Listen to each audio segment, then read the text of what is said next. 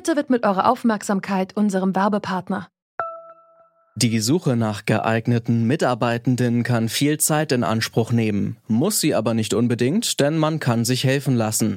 Zum Beispiel mit den Premium-Stellenanzeigen von Indeed, denn damit wird eure Stellenanzeige in der Suche sichtbarer und Bewerberinnen und Bewerber werden schneller auf euch aufmerksam. Indeed schenkt euch jetzt 75 Euro Startguthaben für eure Premium-Stellenanzeigen. Klickt dazu auf den Link in den Show Notes. Es gelten die AGB. Wenn wir Ihr Rechencenter richtig treffen, können wir systematisch sämtliche Server formatieren. Wenn du das tust, setzt du damit die größte Revolution in Gang, die die Welt je sehen wird. Bist du eine Eins oder eine Null? Wirst du handeln oder nicht? Ja gut, ganz so dramatisch wie hier in der Amazon-Serie Mr. Robot ist es dann im echten Leben vielleicht doch nicht immer. Aber das sind die Stories, die viele von uns wahrscheinlich im Kopf haben, wenn es um Cybersicherheit geht. Und, na klar, wir wissen auch alle, dass die super wichtig ist. Wie Cyberangriffe aufgespürt und Systeme vor ihnen geschützt werden sollen, das legt in Deutschland die sogenannte Cybersicherheitsstrategie fest. Die will das Innenministerium jetzt noch vor Ende dieser Legislaturperiode verändern. In dem Entwurf sind auch sogenannte Hackbacks vorgesehen. Und über die sprechen wir heute. Wir fragen uns, sollte der Staat zurückhacken? Es ist Donnerstag, der 1. Juli. Ich bin Jonas Gretel. Hi zusammen.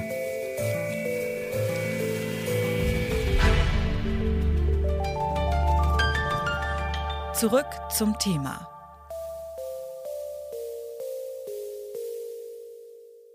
Vergangenes Jahr, da ist bekannt geworden, dass staatliche Behörden in den USA Opfer von einem Hackerangriff geworden sind. Bei einem Angriff dieses Jahr im Mai hat es dann auch nichtstaatliche Organisationen getroffen. Auch in Deutschland passiert das immer wieder. 2020 hat es hier über 170 Angriffe auf kritische Infrastruktur gegeben. Dazu zählen zum Beispiel Krankenhäuser oder Dienstleister für die Wasserversorgung. Aber was passiert eigentlich bei einem Hackerangriff? Darüber habe ich mit Sven Herpich gesprochen. Er ist Leiter für internationale Cybersicherheitspolitik bei der Stiftung Neue Verantwortung, einer Denkfabrik für Fragen in Bezug auf Digitalisierung und neue Technologien. Es gibt ja zwei Arten von Hackerangriffen oder eigentlich mehrere, aber zwei hauptsächliche Arten von Hackerangriffen. Einmal sind das Spionageoperationen, entweder Wirtschaftsspionage, zum Beispiel um die eigene Wirtschaft dann zu stärken, oder politische Spionage, wie damals bei dem Angriff auf den Bundestag. Oder wie in diesem Fall jetzt bei dem Krankenhaus auch äh, Kriminelle, die damit Geld machen wollen. Und Kriminelle suchen sich Ziele aus, die sie relativ einfach mit ihren Cybermitteln äh, angreifen können und gleichzeitig, wo sie vermuten, dass diese Institutionen dann auch zahlen. Also das ist dann, da geht es einfach um Erpressung dann bei solchen Angriffen. Genau, also wir sprechen oft zwar natürlich über so, ähm, sage ich mal, Hochprofilangriffe wie auf den Bundestag, wo Spionage vermutet wird oder gegen deutsche große Unternehmen. Aber wenn man sich anguckt, was wirklich sehr großen Schaden in Deutschland und auch auf der Welt verursacht, dann sind das vor allem eben auch Cyberkriminelle, die Unternehmen, aber auch öffentliche Infrastrukturen wie Krankenhäuser angreifen, dort die Daten verschlüsseln und sich dann äh, gegen eine Lösegeldzahlung eben die Daten wieder freigeben. Die Bundesregierung will deutsche Behörden und Firmen besser vor Cyberattacken schützen.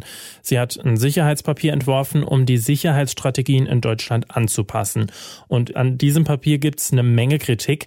In einem offenen Brief haben es viele Leute aus verschiedenen Bereichen kritisiert. Zum Beispiel haben Facebook und der Chaos Computer Club unterzeichnet, die ja sonst eigentlich eher selten gemeinsame Sachen machen. Es sei zu wenig Zeit geblieben, um den Entwurf zu verbessern. Dabei habe der Entwurf noch inhaltliche Schwächen und die vorgeschlagenen Maßnahmen reichten nicht aus, die IT- und Cybersicherheit in Deutschland zu verbessern. Manuel Artuk ist IT-Sicherheitsberater und Sprecher der Arbeitsgemeinschaft Kritische Infrastrukturen. Die hat den Entwurf der Cybersicherheitsstrategie öffentlich kritisiert. Und im Interview habe ich Manuel Artuk mal gefragt, warum die Maßnahmen seiner Meinung nach denn nicht sicher genug sind.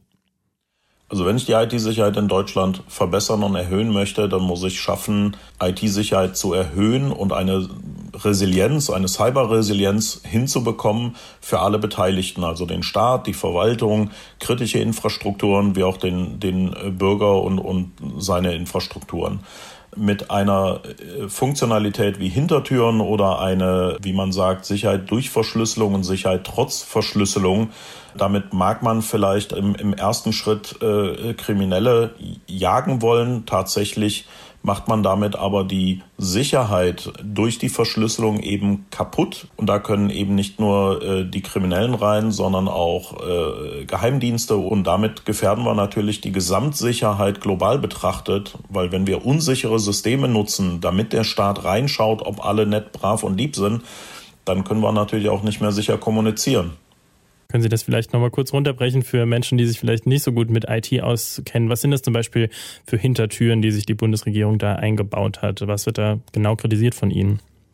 Also die Bundesregierung äh, gibt beispielsweise vor, dass man äh, das Recht haben soll, Staatstrojaner zu verteilen, ähm, eine Verschlüsselung so unsicher und so äh, ähm, defekt sozusagen äh, vorzugeben, dass eben eine gesicherte Systemkommunikation nicht mehr möglich ist. Und äh, wenn ich jetzt ein konkretes Beispiel nehme, eine kritische Infrastruktur, Strombetreiber oder Wasserbetreiber, äh, die jetzt einen sicheren Kanal benötigen, um den Administrator an ihre ähm, Umgebung, Produktionsumgebung zu lassen, dann äh, ist die nicht hinreichend sicher, weil eben vielleicht Hintertüren in dieser Software stecken müssen oder die Verschlüsselung so weit runtergebrochen ist, dass auch ähm, ja, Ransomware-Angreifer beispielsweise diesen, diese Schwachstellen ausnutzen können und nicht nur die Sicherheitsbeamten, die eben sicherheitshalber da reinschauen ähm, und damit eben auch die ganze Produktion im Extremfall verschlüsseln oder lahmlegen könnten. Wovon Manuel Artuk hier spricht, das sind sogenannte Hackbacks. Das ist ein Gegenangriff, wenn jemand versucht, ein digitales System zu beschädigen.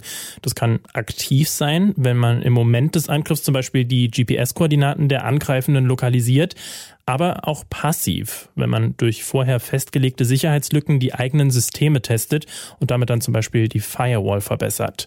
Soweit die Theorie. Manuel Artuk sieht aber genau da das Problem bei der Cybersicherheitsstrategie der Bundesregierung. Wenn der Angriff von einem kompromittierten System, beispielsweise einem Krankenhaus, erfolgt, dann greife ich zurück an das Krankenhaussystem an und lege damit im Extremfall das Krankenhaus lahm, weil ich ja diesen Angreifer lahmlegen möchte. Als Angreifer gehe ich ja nicht direkt von meinen Systemen aus, dann wüsste man ja direkt, wer ich bin und, und äh, äh woher ich komme und dann könnte man mich auch äh, einfach mit der Polizei sozusagen hops nehmen oder eben über Interpol ausschreiben etc. Also insofern gehen Angreifer niemals über die eigenen Systeme, sondern versuchen immer über andere Systeme, die sie kompromittiert haben, über mehrere Schritte sozusagen dann anzugreifen.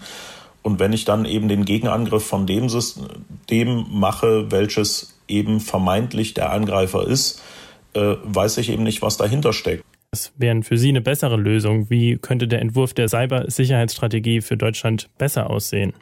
Beispielsweise könnte man äh, ganz konkret reinschreiben, dass man äh, Sicherheitsschwachstellen, die äh, deutsche Behörden und Institute ähm, feststellen, ermitteln oder sogar genannt bekommen, bedingungslos und verbindlich an eine unabhängige Sicherheitsbehörde, beispielsweise ein Bundesamt für Sicherheit in der Informationstechnik, welches nicht mehr dem äh, Bundesinnenministerium unterliegt, sondern tatsächlich unabhängig ist, melden und die, das äh, BSI wäre dann verpflichtet, ähm, diese mit dem Hersteller sozusagen zu klären, dass der Hersteller äh, ein Patch bereitstellt und der dann auch bei allen Kunden zur, zur Umsetzung kommt. Eine solche Vorgabe an alle deutschen Behörden gibt es nicht. Dieses Beheben wäre eine ganz konkrete Möglichkeit, wie man die Sicherheit wirklich erhöht.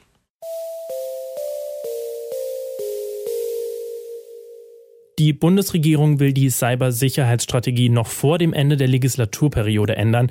Dadurch sollen deutsche Behörden und Firmen besser vor Cyberattacken geschützt werden. Das ist auch super wichtig, aber ob Hackbacks da eine gute Lösung sind, das bezweifeln Kritikerinnen und Kritiker. Trotzdem soll die Strategie voraussichtlich noch im August beschlossen werden und mögliche Probleme, die mit ihr einhergehen, die würden dann natürlich auf die nächste Regierung abgewälzt werden.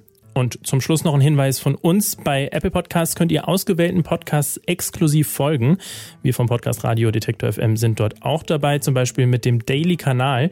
Bei Apple Podcasts findet ihr unsere täglichen Formate wie Zurück zum Thema. Wir freuen uns, wenn ihr den Daily-Kanal abonniert. Und das war's dann auch schon wieder von uns für heute. An dieser Folge mitgearbeitet haben Lina Cordes, Toni Mese und Claudia Peissig. Chefin vom Dienst war Esther Stephan und ich bin Jonas Gretel. Sagt tschüss, bis demnächst. Zurück zum Thema vom Podcast Radio Detektor FM.